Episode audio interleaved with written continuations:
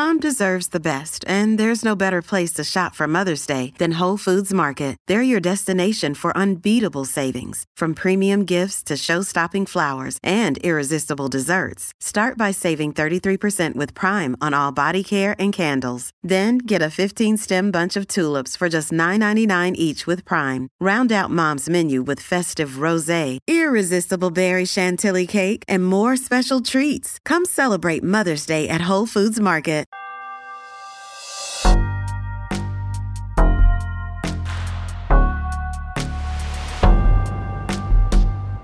Beautiful people. Welcome to God is Gray, the podcast. Although I, as a Christian, believe that God resides in absolute truth, in black and white, we as people are stuck here on planet Earth contending with the gray. In church, gray areas often cause dissension, anger, and even hate.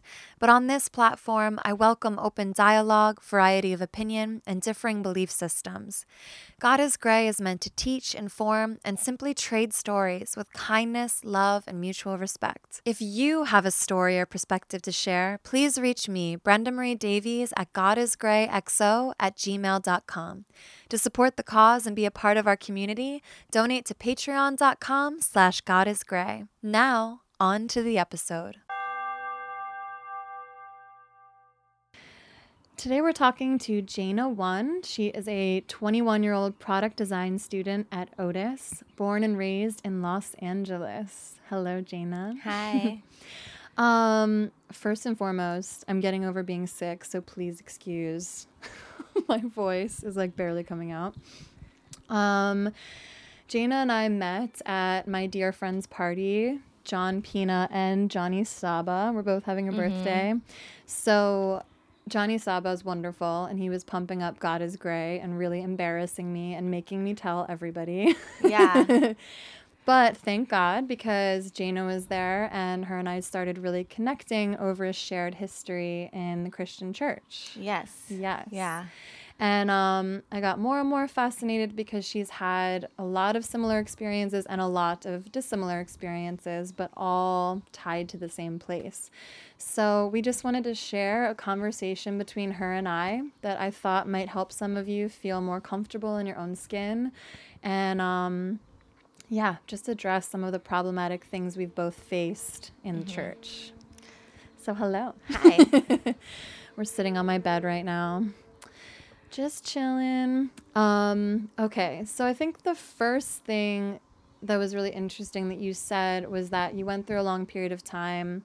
I think you and I probably still feel that a lot of innate characteristics of ourselves are sinful.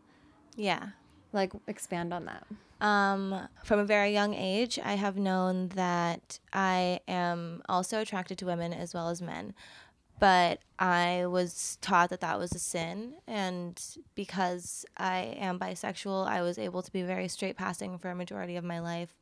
But as a young girl, I would, I was very homophobic because of my own insecurities. And I would shame close people to me for them seeming like they would be lesbians and then I would go home at night and like cry about it in my bed because I was like, well, that's also me and there's nothing I can do about it because these thoughts aren't going away and I'm going to hell. okay, so let's unpack this for a second. I'm curious what it is because I am very straight. Mm-hmm. Sometimes I can't believe how straight I am because I think women nice. are beautiful, but I know I'm like, how lucky to just be Christian and straight. Like, yeah. lucky me. Um, so I'm wondering what same sex attraction feels like or looks like at what age are we talking? How are you first noticing this? Um, it I I was so little. Like I just was I just always found women to be so beautiful and I would you know, I feel like sometimes when you're little like your friend has like a hot dad and you're like, "Oh my god, he's a really beautiful man." like I would love to grow up and like have a husband like that. I would like feel that way about my friends' moms and like I would like be like that's the craziest thought in the world. Like I I would be so sh- ashamed of it and I would even like try to put it out of my mind when I was awake, but then when I'd fall asleep, I'd have like dreams where I was fully living out my like curiosity of what it would be like to be with a woman.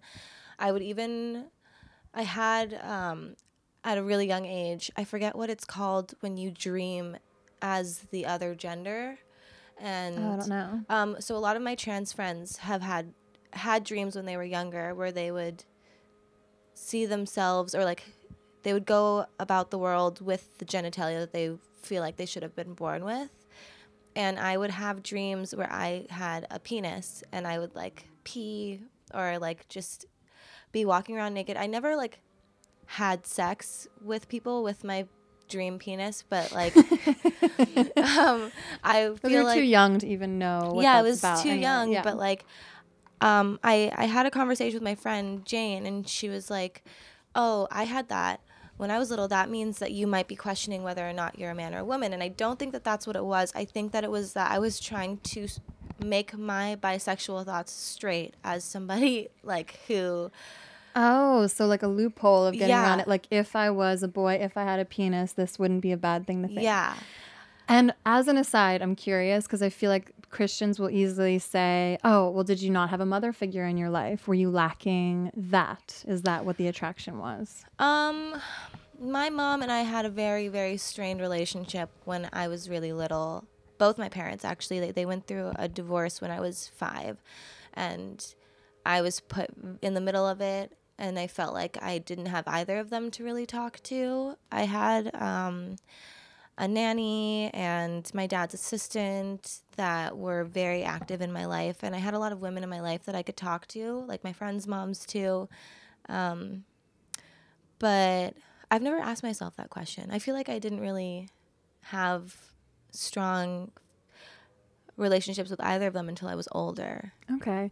Because I think a lot of people blame same sex attraction on either abuse or something that's lacking in life versus just having an innately born, you know, Yeah. predisposition to something. Nothing happened to me uh, before I had these thoughts. Like Yeah, there were definitely some things that happened in life that like I could be like, "Oh, well that would be a reason." But it that was later on as I was older, like, you know, the f- the fights with my mom that were actually like personal and not just like her fighting with my dad and me seeing it. Yeah. That yeah, no, that was definitely something that I feel I was born with and um, tried really hard to control, but had to discover that there was nothing I could do to make myself completely straight. Okay, so then back to you feeling homophobic. I mean, I think that's also an incredibly common thing. How many senators that are anti gay, you know, legislation type of people get caught having gay sex in their office? It's like, thou doth protest too much kind of Yeah. vibe, you know? Yeah. Um I would like I remember being little and I would regurgitate what my parents not my not my parents. I have to say that a lot of this came from being raised in my mother's h- household. My dad wasn't really around as much. So when I was little because he lived in another house, but I would regurgitate what she would say and I remember being uh, like 5 or 6 years old and telling my peers that they were going to hell and that I would pray for them. And they How remember that to this day. and I will run into people from when I was little. Like I ran into this girl from kindergarten at the bar that I work at. Uh-huh. And she was telling me these stories about myself and all this stuff I would say to her. And it was so embarrassing, but it was definitely apparent in the conversation that I had changed. I was a lot, Yeah. I'm a lighter person now. I don't get that vibe from you anymore. Yeah.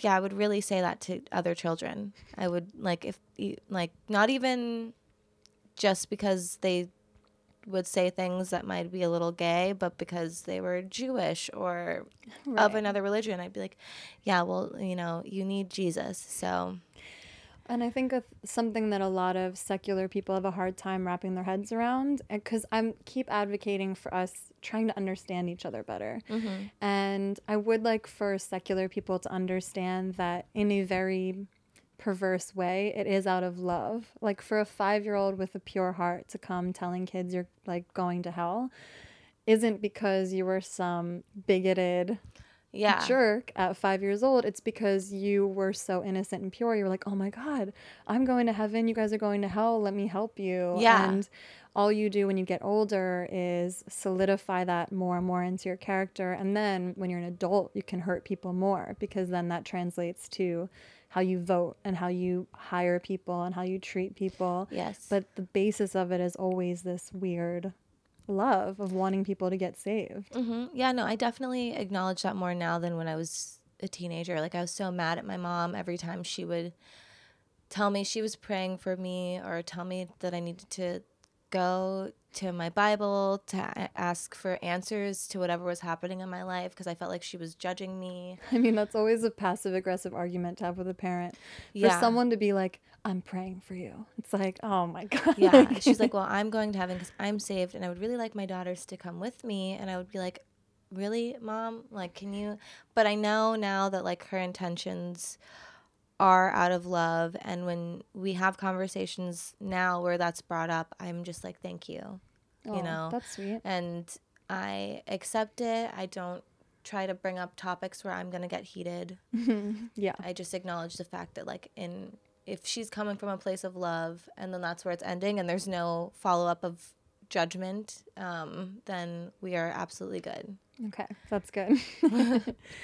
um, okay. So you have one like childhood friend in particular that you were particularly hard on finding her like wearing Batman costumes at Halloween and stuff and so you had having such a personal relationship with someone that you feared was gay or would become gay or whatever like how did that affect your interpersonal relationship or even to now Um, it was. I remember when she was little, she would pee in the boys' bathroom and she would like play with boys in the playground and do all this boy stuff. And I was like, okay, well, if she's doing boy stuff, then she's definitely a lesbian. And I was feeling like I might have been somewhere in that spectrum. So I was really mean and I really shamed her. And then she's younger than me. Um, when she came out, I just felt like she was so brave and it made me feel like I could do it too or just be open about it. I didn't necessarily have to announce it to everyone in my life, but like it really made me feel guilty about all the stuff I had put her through. Um, and it made me admire her for her bravery because it's something we both experienced being shamed in that way without people necessarily directing it towards us because they didn't know. And she just took this leap of faith. And we're being intentionally vague because it's not necessarily Jana's story to tell, but um, this is also somebody that grew up in the church. And you're feeling like there's maybe still a lack of comfortability with actually getting to act out on that. Oh, because in the. Christian churches, I've noticed a shift actually, because when I was really active in my early 20s and teens and stuff, it was just being gay is a sin, hate the sin, love the sinner, which is so infuriating to me because it has the word hate in it, which I don't mm-hmm. think Christians should ever be professing. Um, now there seems to be this new wave of like, okay, no, you can be a lesbian, you can be gay, you just can never act upon that physically. And Christians are getting really comfortable and sort of self righteous about sitting in this new position and being like, no, no, look at us, we're totally accepting, just don't be sexual with it. So I wonder if she's taken that on and not and trying to be asexual basically or abstain. yes, actually, she kind of backtracked pretty recently into saying that she's asexual. I was saying she's asexual. hmm Because everyone kept asking about, you know, if she was going to start seeing someone. And um, in her situation, the people in her life um, aren't all accepting.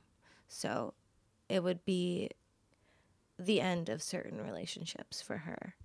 And I think that that might be a reason why she was like, I'm just going to cut it out because that is actually the position that people in our community um, take that you can be gay. You just have to not act on it and Yeah. try your hardest to be in a straight relationship. What's interesting to me though about that position is that most people that say that like have premarital sex Yeah. and it just seems a little bit hypocritical to decide which sin is less intense or less serious just because it's a straight one. It just Yeah. seems a little I think the tragedy too is that it's the one quote unquote sin that um, you can be ostracized for. You know, like Jesus never mentions homosexuality, not once. He mentions divorce.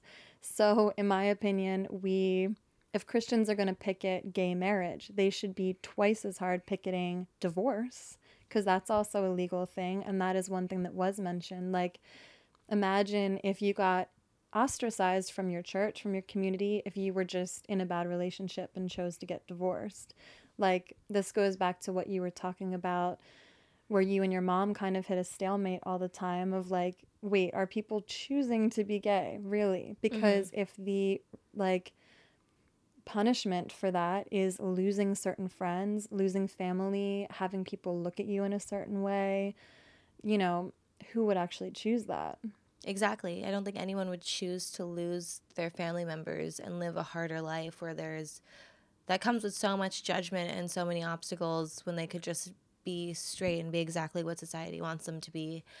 And that was always something that I questioned at a very young age and I never got real answers to or mm-hmm. had real conversations where I was acknowledged and where there was respect in my answers from my superiors and so it kind of was one of the first things that made me start doubting the way I was practicing Christianity. Well, the tragedy to that too is for me, I'm just a very sexual person. So, my, you know, thing that I was going through was if I want to have sex, I have to abandon God and my spirituality.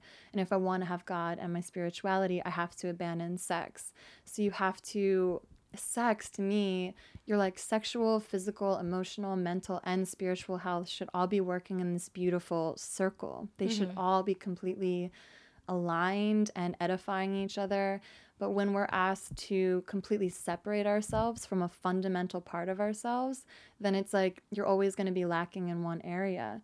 So my heart goes out to your friend because, sure, she's choosing asexuality, as you would call it, or, you know, more so abstinence. But then that means she's rejecting that part of herself to choose family and friends. But it's like, how can you choose which is harder to lose? Mm-hmm. I actually have not informed my parents or my friends eh, that I grew up with in the church that I am bisexual. They I just figured if I started seeing a woman then that would be when I would explain it. So I don't know. currently seeing a man. yes. Yeah. but I think, which I think it was really brave of her to reveal that part of herself Totally. as a first step. Yeah.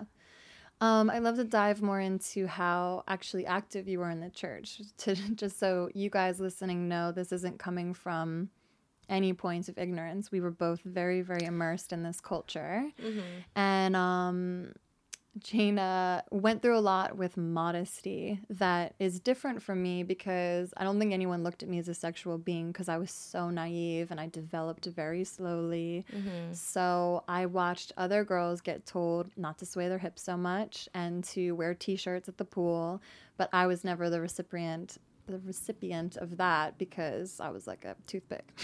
but you have a different I was like a toothpick too, but I just so dang this- sexy. no, I just had this like, well, okay, I, I, a little backstory. I grew up in the same church starting from the age of one and a half till I was uh, like a preteen, like 14 or something, around the same people.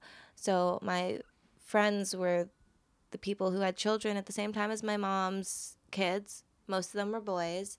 And it was fine that we hung out and had play dates and went on trips to Six Flags together. And then the second everyone started hitting puberty, it was inappropriate for me to still have relationships with people I considered basically family. That's crazy. And um, my mom didn't think it was weird. Their moms didn't think it was weird.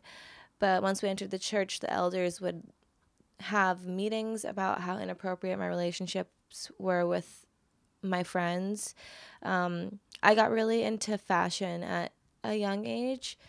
It didn't look right at first, but I once I started like experimenting with how I was going to style myself, I would I would always wear like these different skirts with um, cowboy boots, or I went through like a booty shorts phase because I grew up in the valley, and that was a thing that you just it's like a passage you have to go through, like Right. learning if you're comfortable with that, which I definitely wasn't. But Yeah, and I think teen girls too, you just like experiment because when you're sexually naive, which is what church elders are mm-hmm. completely taking out of the equation, it's like you're not talking about this girl that's leading your community astray. It's like a girl that is developing a brand new body and boys and you're just mess like you're just trying to figure it out because i remember i used to wear like a low cut top and booty shorts and i was like oh i don't like all these looks so you start like calibrating like the attention you actually want to get Mhm. I realized I was cold most of the time if I dressed like that. go, and so that go. was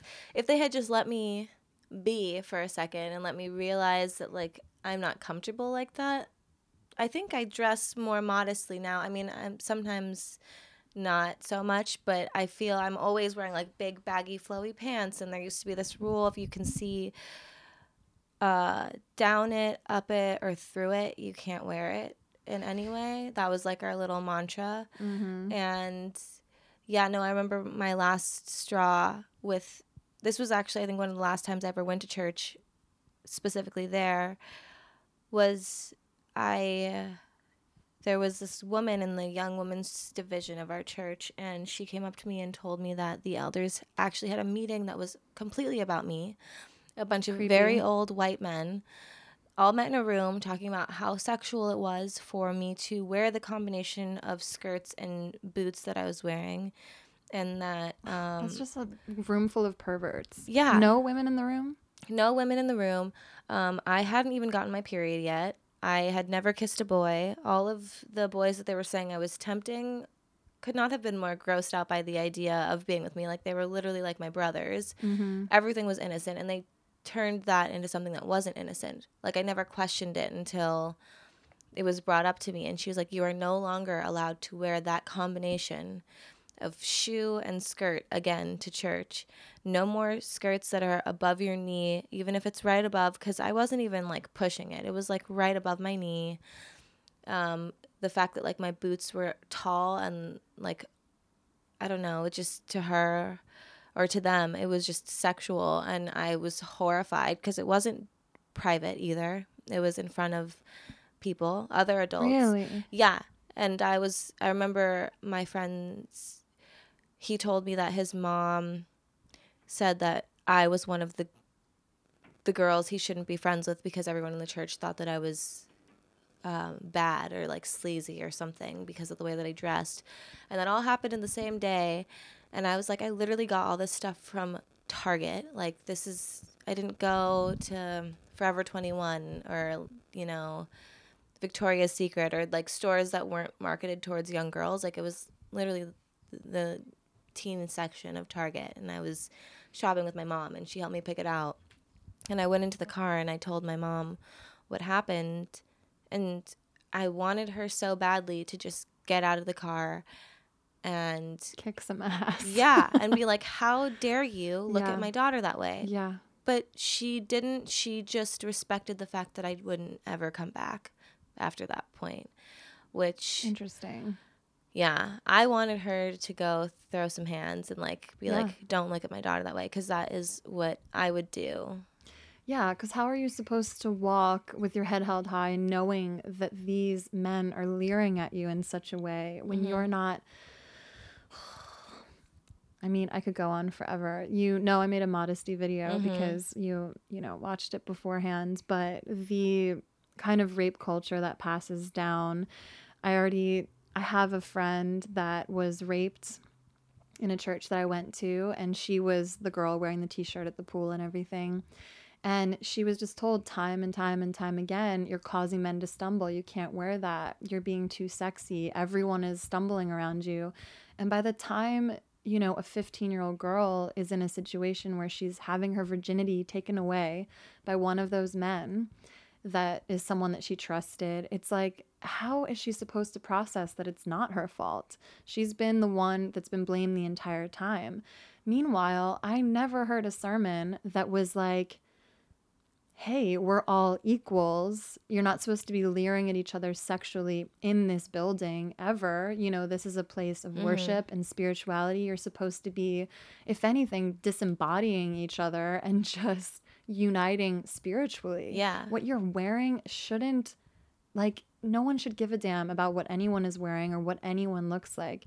And the focus on that has been so detrimental and it's caused rape and it's yeah. caused abuse. I mean, I spent like 14 years in that same church and I I can't even count how many times there were lessons about us girls being modest, not tempting people, um, not being sexually active, specifically the girls. And I never once heard even just the sentence, Hi guys, don't rape girls. Like, that's not okay. No. Like, no. I never, I feel like that was never a message that was taught to the men in my church. And it's not that they were like raping girls, but like acknowledging that you as a man can hurt a woman and that you have a choice to be respectful or not. That wasn't even brought up. No, there was no. Well, it's the opposite. The rhetoric is um, if you cause someone to sin, and they take this from, I forget what Bible verse it is, but basically, it would be better for you to tie a noose around your neck and throw yourself in the ocean than to cause a child to like sin or cause a child harm.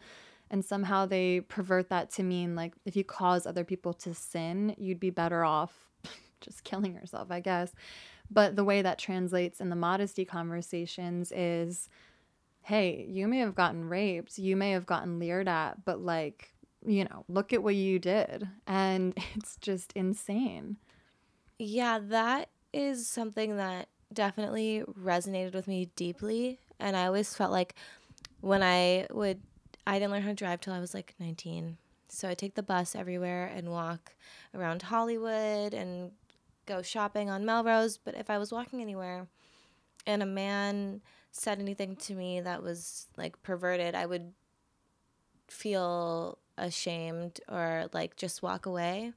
Mm-hmm. Whereas now I feel more comfortable unless they look like they're unstable, like sticking up for myself and being like, why would you speak to me that way? Like, and I mean, it also comes with the territory of working at a, the door of a bar, mm-hmm. being a little bit more outspoken, but like, I just feel like before I was like this is this is my fault, but now that I mean if I can segue into the fact that I'm now a practicing Buddhist. Yeah. Um what I was taught in the Christian church was that my body was a tool for sin and that everything that made me the woman that I am that I liked or that was pleasurable was a sin. Now like that I'm a practicing Buddhist, I am taught that we kind of like uplift women. They are the creators of life, and everything about our bodies is sacred and beautiful, and there is nothing that we should be ashamed of that makes us us.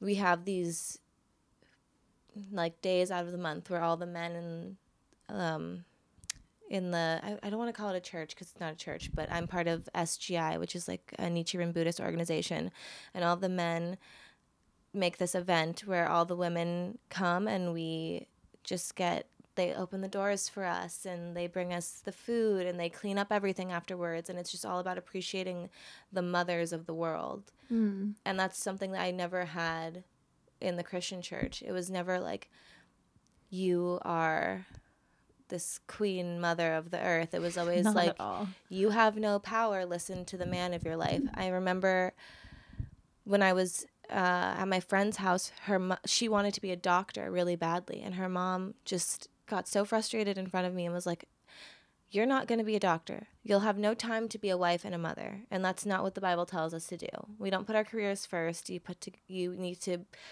be fruitful and yeah. bear children and listen to your husband." And she I saw her later on in life. She did not ever go to med school. She did that. No. And um, I'm very, very, the one thing that I'm so thankful for that I've, my dad always raised me to not think that way, to believe that like whatever I did and put my all into, I would succeed at, and that I could love a career just as much as being a wife or a mother one day. Thank God. God bless that man. Mhm. yeah, my dad's awesome.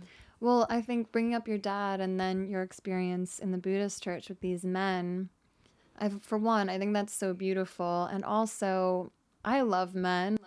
And I feel just heartbroken that they've been, you guys, if any of you boys are listening, um, just disempowered by biblical teachings. And like, I think you know, nothing that I've noticed in my personal relationships brings a man more joy than to feel that I am respecting him or that he is like offering me something that's edifying my life or raising me up. Like when you have that dynamic between male and female, regardless of roles, like who's driving the car and who's cooking dinner, you're just like seamlessly giving back and forth to one another and elevating each other. You know, I think that men in the Christian faith have been disempowered, you know, from doing that because of these teachings of women are submitting to their husbands. And it's like, even in that case, I've talked to girls online who say they're in abusive marriages because they're supposed to submit to their husband sexually as well.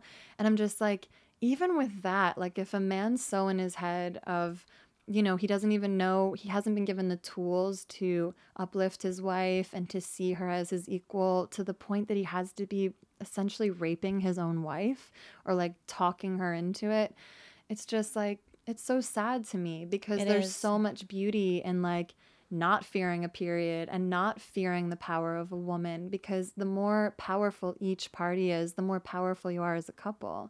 And I think that's exactly, you know, like God calls the church the bride of Christ. It's mm-hmm. always been about that flow of masculine and feminine. Yeah. So the fact that the Buddhist principle takes that on, that's why a lot it's controversial to say, but like of course I honor so many Buddhist principles because they remind me of Jesus. Like that sounds like something Jesus would do. Yeah, I agree completely. I feel like the things in Buddhism that feel like the things in the Bible that I was taught that were just like unconditionally loving are the things that I was attracted to in Buddhism at first. Just about the period thing, I have never been with a man who has been disgusted by a period or shamed me for it or who hasn't thought of a woman as like very powerful, which I'm really thankful for. I think I was really like Good, you must have made good choices with men. I think I was just really turned off by any of my male friends ever having that attitude and it just made me feel like they weren't actually men. No, they're not. It's amateur hour. If any of you guys listening are scared of a period,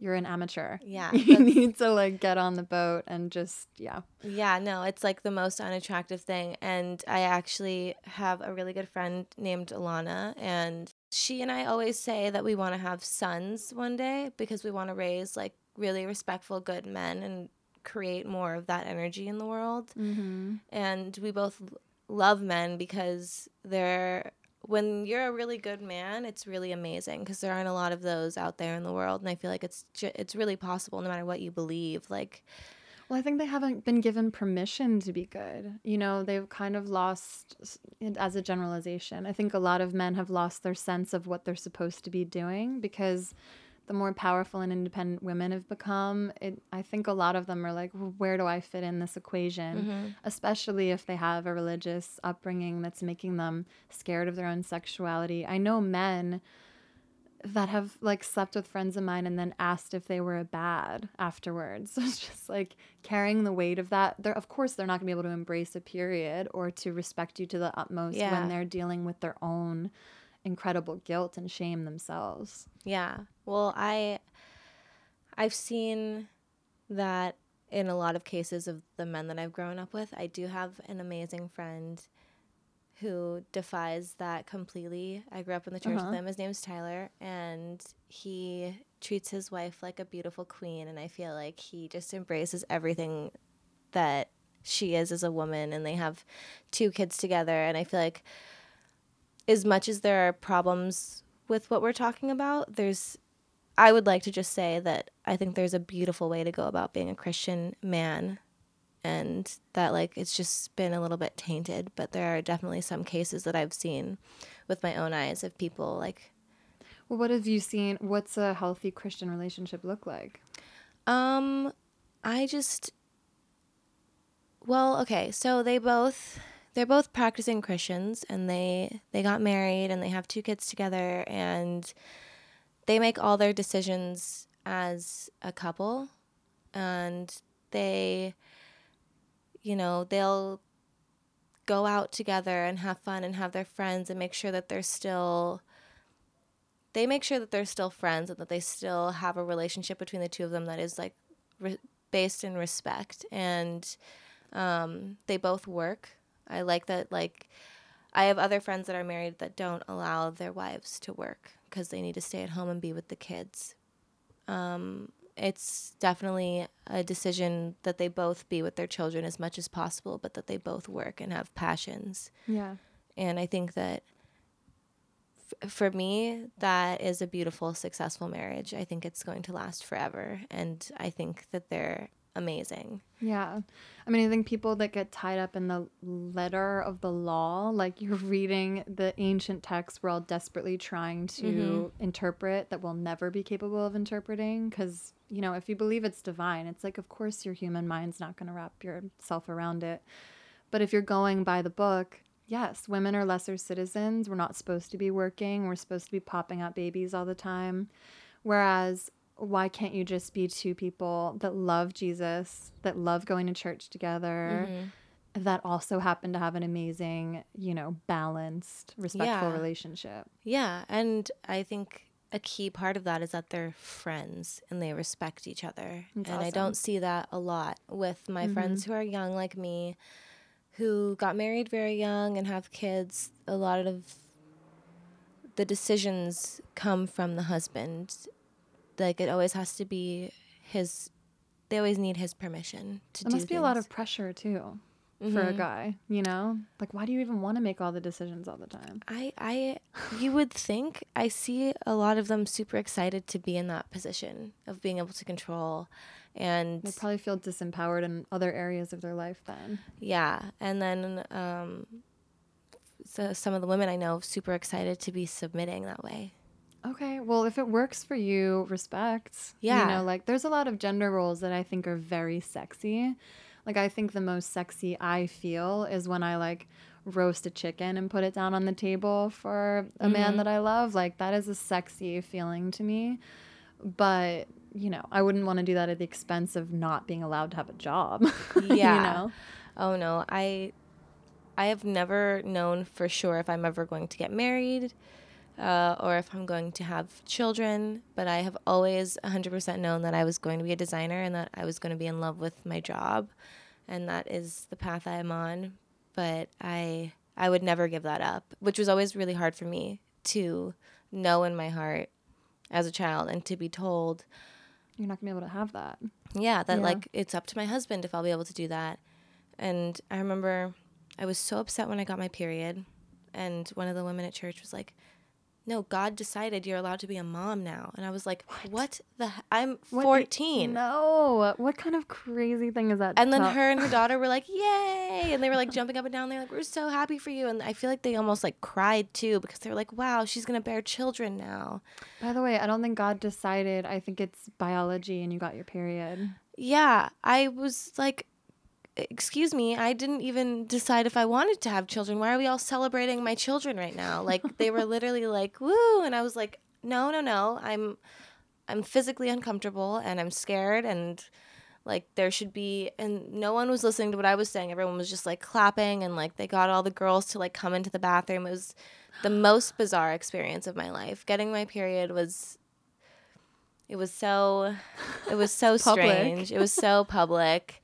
And I Sounds was like just, Handmaid Tale moment or something. it really oh that show scares me because Because it's so real. it, yeah, no, for me, like a little part of that was my reality. Like every time I went somewhere where I wasn't allowed to leave because I was taken to like a church uh, camp or like event or something.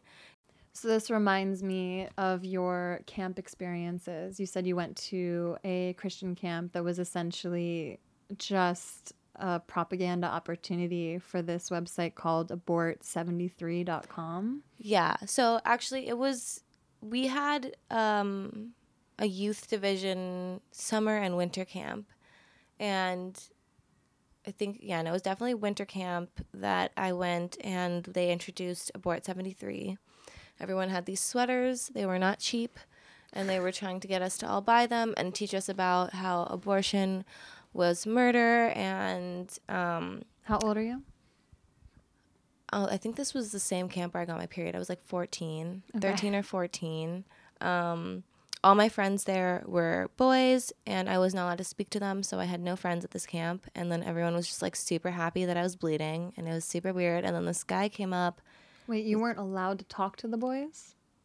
No, because I. That's more Handmaid stuff. Yeah, no, like if I went over, like I was like called away and like they were sent away from me. It was so it was so weird and dramatic. They at one point took my phone and ch- checked my text messages to see if I was texting any of them. Yeah, and then um, this guy came and he explained uh, that life starts at conception and um, that what they do is they stop women from going into abortion clinics and they teach them that they're essentially going to become murderers. And it sounded horrible to me and it was also expensive to contribute to it. It was just like trying to get all these kids to give their allowance to this cause and not really telling them that women sometimes go there because they have been raped and they don't want to keep the baby or that they can't afford to have a baby because they're because of their living condition it was just like these promiscuous women had sex before marriage and now they want to be murderers and you don't want them to kill babies do you? Do you like babies? Are babies cute? Like they were literally like showing us pictures of babies. And i was were like they also showing you pictures of dead babies? Yes. Yeah.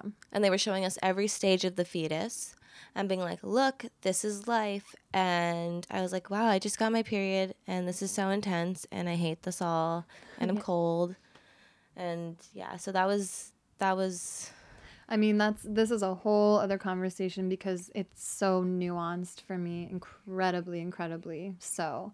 And that's the problem with the Christian conversation to me. That's why this is called God is Gray because when you present something that complicated as black and white, uh-huh. It's going to be a disaster every time. You can't scream and scare people uh, out of the reality of how you get in that situation. And there's a million and one ways that you get to an abortion clinic in the first place. Exactly. And I didn't know that. When no, they, they taught why me that, would you?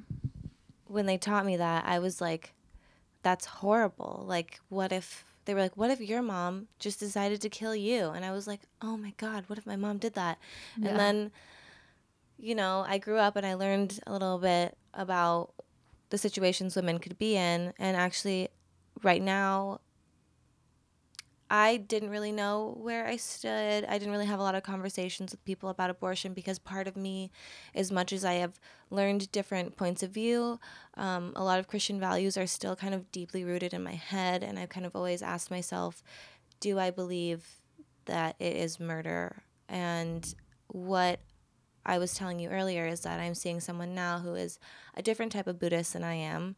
He's Tibetan Buddhist and um, he believes that life does happen at conception and that every life uh, deserves to live. So I'm not even allowed to spray ants or kill flies. Mm-hmm. They have to find their way out of whatever room we're in, even if they're making a bunch of noise, because he values every life. And I feel like I really respected the way that he told me about that. Mm-hmm. Um, where in a way, he made me feel a little bit less crazy about feeling the same way because I feel like when you have conversations with people where you bring up maybe a Christian value and you don't really know where you stand with Christianity, they're always trying to tell you that being a Christian is crazy yeah. or that those values are crazy. And sometimes they're not. They're just what you what you feel in your heart and what I feel in my heart is that um that I do value life and that it is it does start at conception and that um, like you said, every situation is different. So I can never judge somebody for the choices that they make because they might have their reasons to do so. But if I'm put in that position and if I'm not in a scary situation or in a situation where I'm not at risk, I don't think that for me it would be as easy of a switch to just decide.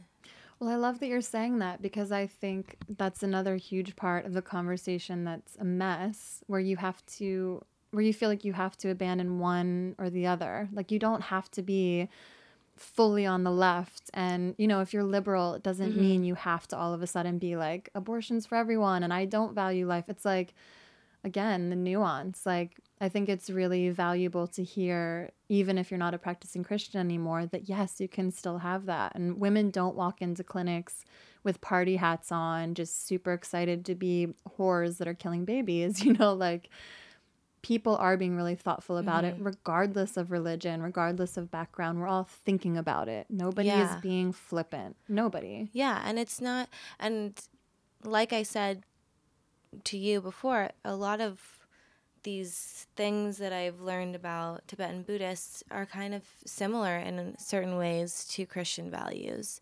and that yeah, I would love to hear more of those similarities that you've seen. So, what I really liked and what drew me to Buddhism was that I finally got to embrace all the things I wanted and all the things that made me me.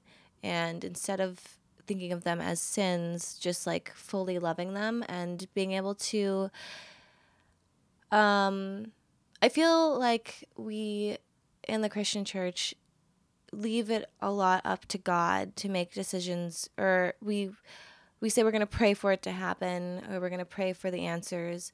And I don't think that that's necessarily wrong. I just think we also have to decide within ourselves that we want those things to happen and not sit in self pity. And I yeah. think that what I loved about Nichiren Buddhism was that I could sit and kind of like zone out and decide that I had the power to open my heart to positive outcomes and to try to make them happen for myself and to actively try to make them happen for myself instead of sitting around and waiting for them to happen to myself, which is something that kind of turned me off to Christianity watching people in my life just wait for God to do something. And, you know. But that's even biblically sound too. Faith without works, you know, equates to nothing. Yeah. It's the same thing. But I didn't see that in action from yeah. the adults in my life. And so, you know, there's still faith in the Lotus Sutra in Buddhism, but you do need to take action too. And I feel like that was a that's definitely similar to Christianity, like what you said. You need to, to like work on yourself too. Um, but it was just a different way for me to swallow that philosophy. And um, there are some people in the Nichiren Buddhist community that don't necessarily consider themselves Nichiren Buddhists. They actually consider themselves Christians. But it's nice for them to sit down and like like zone out, start chanting with a bunch of other people and just like think about what they want to fix in their lives and just you know manifest that happening and then maybe they go home and they take that to their bible and they pray about it or well and why should christians not fear that because I think we are all mostly raised to believe that anyone that doesn't believe Jesus is Lord and Savior is someone to fear and their principles are something that could lead us astray or ruin our lives in some way. So like what advice would you have for a Christian that did want to you know start acknowledging some of this messaging as well? So um one thing that has always stuck in my head was like the sin of worshiping a false idol, like yeah. that exact line, has always been something I've been super afraid of doing. And one thing that I love about the type of Buddhist that I pra- Buddhism that I practice is that I really don't feel like I'm worshiping anything. I'm just like following a philosophy. Like it's so much more philosophical than it is spiritual or religious to me.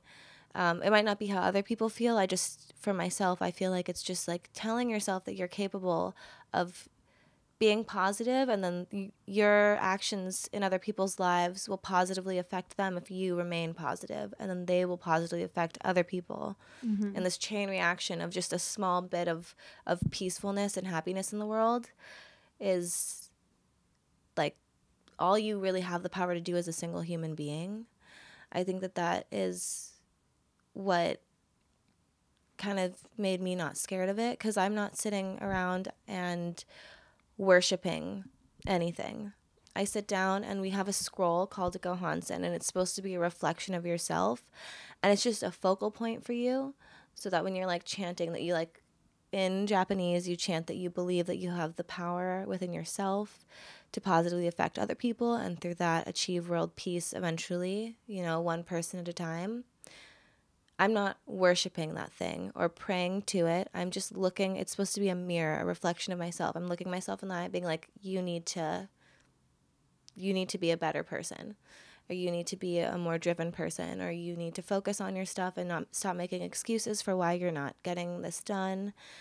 Um, I mean, thank you so much for that clarity. I think that would be really helpful for people to understand. Mm-hmm. When you consider Buddhism as a philosophy, then it really, you know, they say this in Christian church too, like just take the meat and leave the, you know, bone or whatever it is.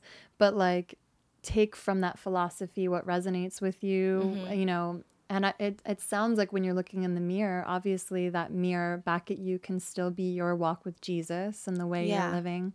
Because I think that I'm going to interview my friend Lucy May Sunday, Mm-hmm. Sunday, who's also a Buddhist, um, about death and mourning Mm-hmm. in the Buddhist philosophy. Because I noticed when I was going through a divorce and I was really, really brokenhearted, I was very afraid still, like you said, of worshiping false idols and allowing witchcraft. I thought everything outside of Christianity was Yes. witchcraft.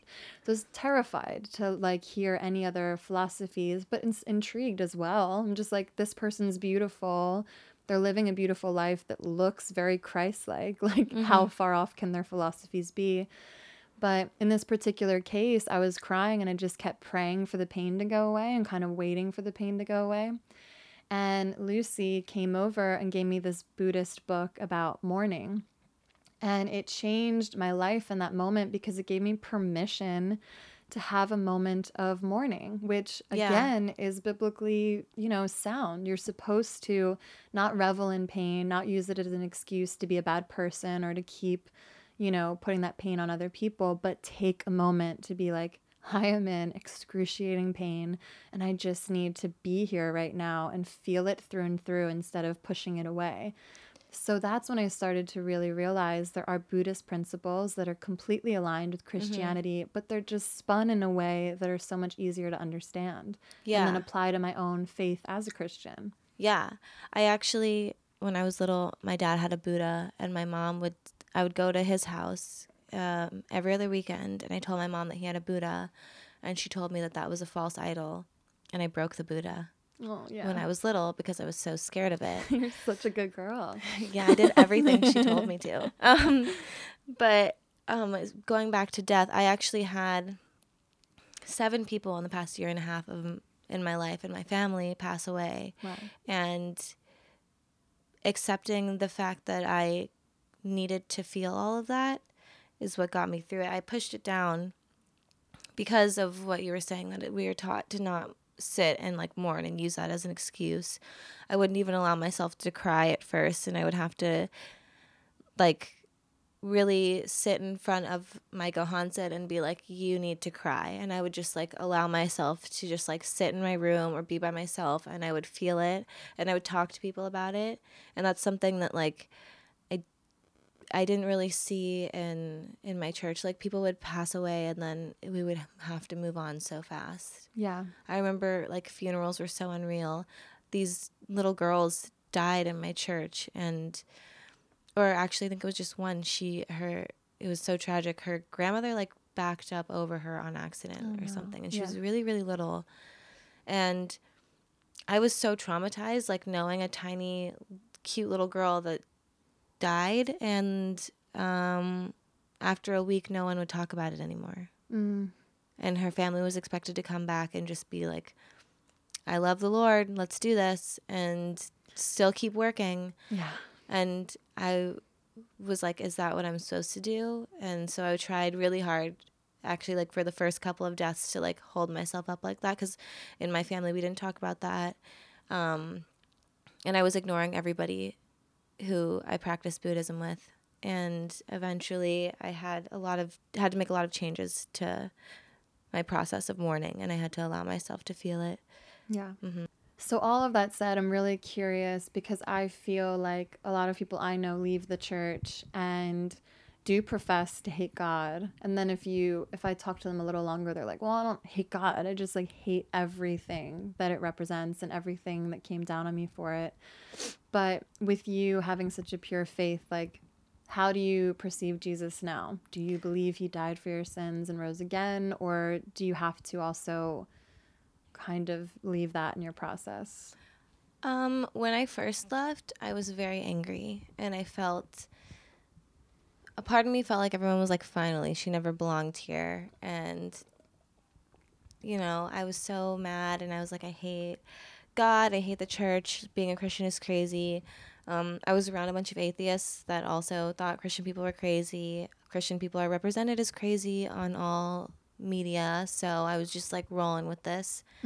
Um, it was actually through finding Buddhism that I had to be completely honest with myself and acknowledge the fact that I don't hate God and that I don't know all the answers to my relationship with him right now. I do I do believe that Jesus died for our sins. I don't know I feel like so much of the stories that are told in the Bible, I, I just don't know if they're all like not true, but like I feel like there's like chunks left out and there's information left out so that it can be just like this perfect story for us. Uh, Like I know that this sounds really weird, but I just feel like Jesus was like a very uh like he was like a famous, attractive man. There's no way Jesus was a virgin. There's no way Jesus like never had a girlfriend or a groupie. And I'm just like, okay, so there's, you know, I feel like there's things about the Bible where I'm like, that doesn't, there's a little more. And I know that that's not the point of the Bible, but there's just these little things that I'm like, okay, I have to get over that before I, Well, there's no first person writing from not one single woman, like a first hand account. There's stories about women. So you're like, if women were even permitted to write and read, like, who knows what kind of contribution Mary Magdalene would have had? Oh my God, how I would have loved to hear a story that from been so cool. Jesus' mother, Mary. Like, how dope would that woman have been? Like, I would love to hear her account. But, like, yes, those things have been censored from us. And um, it's funny because the point about Jesus, I know it's very controversial to say, but I find it very hard to believe as well that God came to manifest himself in human form and didn't experience any sexuality in that human form because it is so fundamental to a person. But in that, like, not to call her out, but my mom was like, well, no, he wouldn't have because he was perfect and he was without sin. And I was like, yes, but you only believe sexuality is innately a sin because of what we've been told. We've just been told that the purest version of a person is a person that's never had sex. Like Jesus having sex, if he did, would have been the most pure spiritual experience as it was meant to be, Yeah. from what I believe. It's not like he would be going around like slaying groupies, but like I think he would do it, you know, probably in a loving relationship, probably with Mary Magdalene. And I'm not making any claims. I'm just saying it is wild that we equate perfection with asexuality. And there's also a possibility he was asexual. Maybe But that wasn't a part of his journey. But then there's, you know, people that think it's not really okay to be asexual because we're supposed to be fruitful and be in a straight marriage, you know? So we're perfect if we're asexual until we find our straight partner and then make children. I know. It's a disaster. I've said it and I'll keep saying it. There's such a disparate obsession with sexuality over all the other beautiful tenets of faith that we can be focusing on. Mm-hmm. So I'm trying to get people, I want to talk a lot about sex just to get people to stop obsessing about it. Yeah. I think that if what I took from a lot of the times when I was in church, I would tune everyone else out. I wouldn't want to even like have conversations with anyone because I felt like they were so their minds had like horse blinders on them. And I would like read the Bible myself and like read whatever they would give us like these other lessons that if you just interpreted them yourselves were all about just loving each other. Yeah. And that's all that love that's in the Bible um, is what still resonates with me and is why I still have a relationship with God because that learning on my own and having a relationship with the Bible on my own and, you know, my own journey outside of my church, that was pure and that was what I feel like Christianity should have been. It's a beautiful point to bring up. I've I've said that before like if I was given the Bible and told to read it, I would have never gleaned sexual shame. I would have never thought I wasn't allowed to masturbate. No. I would have thought I'm supposed to preserve a relationship when I get married and I shouldn't, you know, I should honor life and not have an abortion. Like I think I would have gotten Yeah. those things, but I wouldn't have been ashamed and I wouldn't even think I was supposed to save myself for marriage. Yeah. I think I would have just read the parables and thought it was beautiful. Yeah, there's so many beautiful like just it's like there's like poetry in the Bible. There's all these life lessons and stories that you can take away from it, but all that people see are the passages about passing judgment on other people and then they make a decision about whether they agree with it or not and then that's where you stand and it's just black and white, but it's really not that Yeah. simple and there's so much more to it. I mean, I was in oh, I don't know if you know what Awana is. Do you know what that is? Uh-uh. There's this little brown bear with a little blue vest and um I think when you're little oh no, Awana is the whole program. When you're little you're a cubby.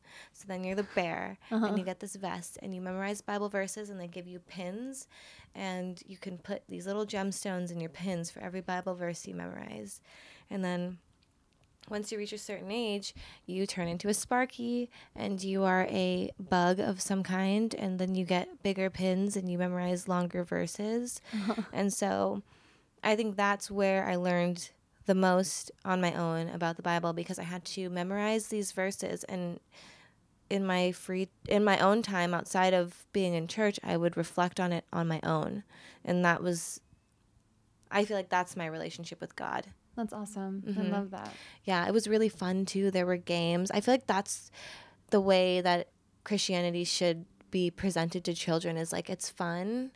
You get to you know, read the Bible and develop your own relationship with God and you know, you can talk about it, but the innocent people should be talking about it with the innocent people and discovering how they feel about it instead of having their parents tell them their opinions and then having them regurgitate it to each other. Amen. Yeah. Amen. Amen. Um, last note. Speaking of nuance and just being full of love, you are creating shoes specifically for trans people. Well, not specifically because I feel like as a designer, it's crucial for me to not try to capitalize on the struggles of people who I'm not of a community that I'm not a part of. So my shoes are not for trans people. They are just available to everyone. So bigger size I'm making leather boots.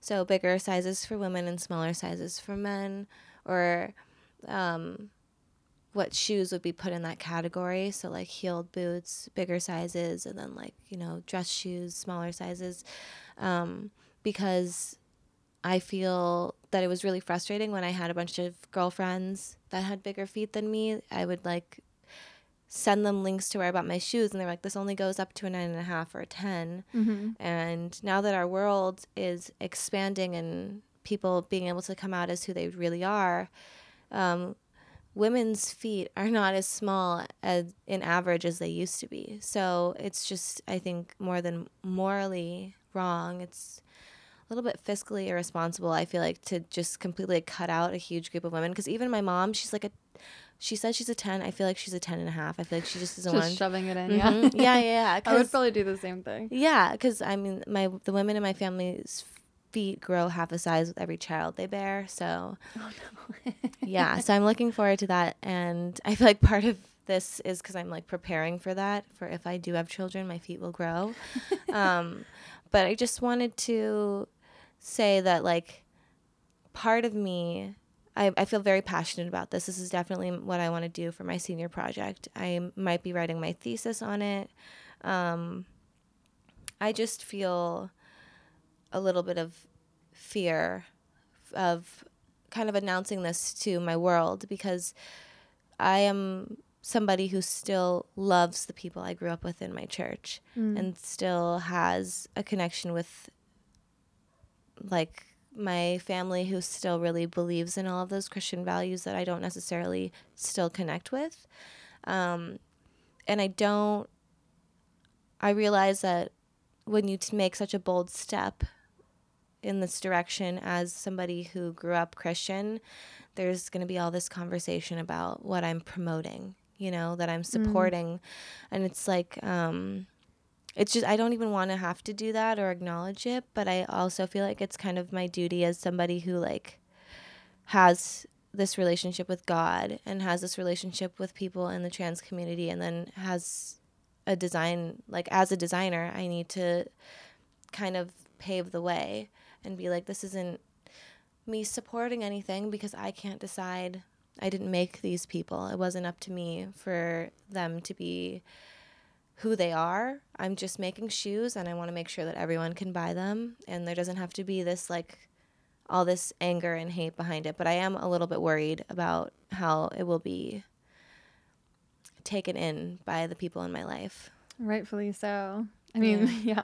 By the time this airs, I will have put out my first video about the LGBTQ community and I really don't know what to expect, but that is a huge part of it. I've had dreams of like Satan at the foot of my bed and like thanking me for bringing souls to him and stuff because you're just like, this stuff is really hard to get rid of. When you're mm-hmm. indoctrinated mm-hmm. to believe something, in my waking life, FYI, when I am like in the middle of nature praying to God, I know exactly what I'm doing. I feel like a peace wash over me. I feel like I had a whole bottle of wine. It's like, at night, that's when like tormentative thoughts come in that I'm like, yeah. what if I'm sinning? What if I'm like leading people astray? So I know the struggle of being like just standing up to say, I'm not even saying I am one of you. I'm just saying there is a need that needs to be filled mm-hmm. with you. It's like a tangible thing. People you know are being forgotten in their in their shoe wear and their fashion and like well yeah. I think okay what i say is that i think as a designer i try to like visually represent who i am as a brand and mm-hmm. i feel like a lot of people do that now too. They with social media and like everyone is a brand right now and everyone should be able to visually represent themselves however they want to. Whether it's important to them or not you could totally decide not to do that. I don't think it's the most important thing in the world. I just think that like people want to more than they ever have right now and they want to show it off more. Um, i think that everyone should have that option. They, in every way that they can you know there shouldn't be you can only have this option if you are within the average it should be everybody that's designed for. And um, I think that the trans community is oftentimes only designed for in like a niche way. And I just want to make something that's just like a good leather boot, like just a Chelsea boot that's in the women's shoe section that goes up to like a size 14 or 15, you yeah, know? That's awesome. I love it. Yeah. Yeah. Yeah, I think the more people don't feel alienated and ostracized, the easier we can make someone's journey for them, the better. And, you know, even if you still want to believe it's a sin, like, fine, just mm-hmm. fine. You know, like, yeah.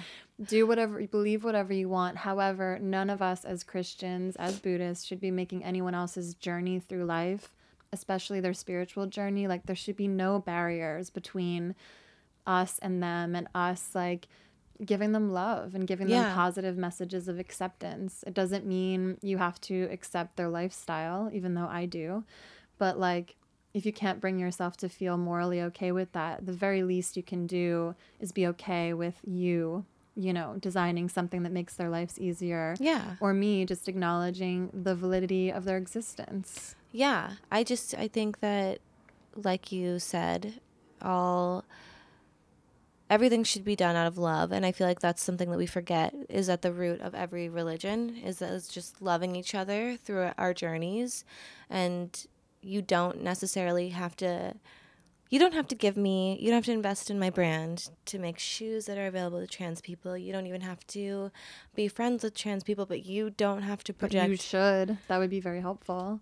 yeah i mean it would relationships change people's lives. they do, and it would uh, definitely educate you, but there should be no projection of hate or a or trying to stop those steps from being taken. If they're not doing anything to personally affect you, you can mm-hmm. still buy my shoes. I'm not going to not make them in a size 6 or 7. I'm just also going to make them in larger and smaller sizes because I think it's totally necessary and it's easy. And I want my all my accessories to be marketed towards everyone who is forgotten about because we're a little bit scared to represent them in media right now. So, I love it. Do you have any social media you wouldn't mind people reaching out to you on or um, yeah. So I am on Instagram and it's at Jayna1 and it is J A Y N A W O N. And I have, um, I don't have a lot of my designs up there yet, but I am trying to Yeah. turn it more into a brand Instagram. I'm not very successfully doing that. It's mostly my tattoos and like pictures of me, but I will. No, that's okay. That's amazing. Um But I am definitely down to have conversations with people about this. I think that I lost my faith for a while, and I think it's really important to who I am, and it's okay for me to prioritize it and to stay connected to both my Christian roots and my newfound Buddhism. So, I love it. Yeah. So if she has resonated in particular with any of you, she just gave an open door to communicate with her, which I really appreciate. I think that's awesome. Mm-hmm. Also, that's less work for me. I'm like, please Yeah.